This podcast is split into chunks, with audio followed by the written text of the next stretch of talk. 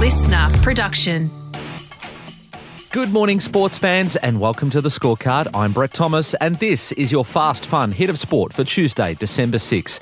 Today, we exclusively go inside the Aussie change rooms to hear a conversation between Andrew McDonald and Mitchell Starc.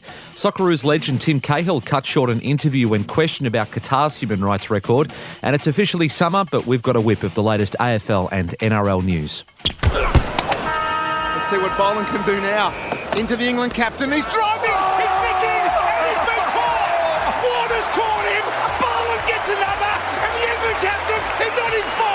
Now, Boxing Day hero Scott Boland, you would think, is the most likely replacement if Pat Cummins is ruled out of the second test against the West Indies. The skipper has a tight quad, with only 4 days to recover for the pink ball Adelaide test against the West Indies and a series to come against South Africa. He's rated only a 50-50 chance of playing. Boland is already with the squad and boasts 18 wickets at a miserly average of under 10 in 3 Ashes tests last summer.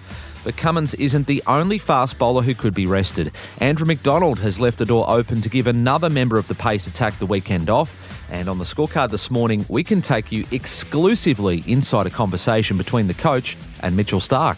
How's the hole, Daddy? I look a little tired. I'm throwing every piece of junk I can think of at him, Skipper. I got enough left for one more hitter. Nah, you pitched a hell of a game, man. Take a seat, we'll see if we can get this guy out for you. Give me one. I know he hadn't done very well against this guy, but I got a hunch he's due. Okay, so no, that's not Andrew McDonald. Now, that's the introduction of the original Wild Thing, Charlie Sheen's character from the 1989 movie Major League. Wow, winning. Sean Tate took on the title of the Wild Thing from Charlie. The Wild Thing is in. Second ball into the pads of Imran Farhat. Almost 160. That is... unbelievable slats. And now the nickname has been passed on to WA's Lance Morris, who his teammates believe is the fastest bowler in the country right now. Yeah, I've been clocked 150 quite a few times now, so I think that we can actually lock that in. Morris, a late call-up to the squad, is the leading Sheffield Shield wicket-taker with 27 from 5 matches, while Queenslander Michael Nisa has snared 24 so far, and Boland 10 wickets in 3 appearances. We've talked about this before, but there's no doubt this World Cup will be remembered as much for what's happened off the pitch as on it. Now, do you buy into the idea that Qatar is trying to improve its human rights record and the World Cup will help to move the country forward? Icons like David Beckham and the greatest Socceroo of all time, Tim Cahill, clearly do, accepting eye-watering amounts of money as ambassadors. So you would think, for all of that money, that Cahill could answer one question about why he became a member of the Committee for Delivery and Legacy. Apparently not.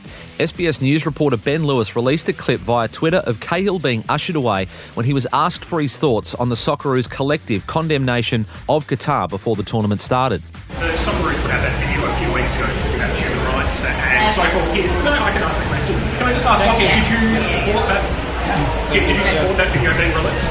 On the pitch, and Croatia needed a penalty shootout to make it through to the World Cup quarterfinals this morning, seeing off Japan after the sides finished regular and extra time at 1 goal each. Paschalic only has to score to ensure the job is done, which he does! And for all of the action at the World Cup, including Brazil and South Korea, who played off this morning, the Listener app is the place to hear every match live and in your language. Search FIFA World Cup in the Listener app. All right, let's do a whip of other sports news today. Brisbane coach Chris Fagan denies he needs to regain the trust of the Lions playing group despite the ongoing racism investigation into his time at the Hawks. Probably the first couple of weeks, not really knowing whether it was okay to walk down the street or not. But after a while I realised you can't live like that, so I've just living normally since that point in time. I've got a very clear conscience. They say that a clear conscience is a great sedative, and I'm sleeping well.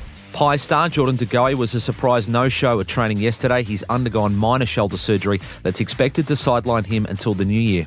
West Tigers recruit Isaiah Papali'i has reported for duty at his new club, a big relief for the struggling Tigers, given the former Eels back rower weighed up tearing up the 3-year contract before it even started.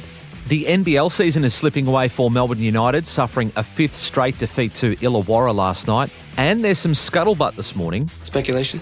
Rumours. That Tom Brady might end up back at the Patriots next year as Tampa Bay continue to struggle in the NFL this season. And that's your fast, fun hit of sport for today. I'm Brett Thomas. Catch you tomorrow on The Scorecard. Listener.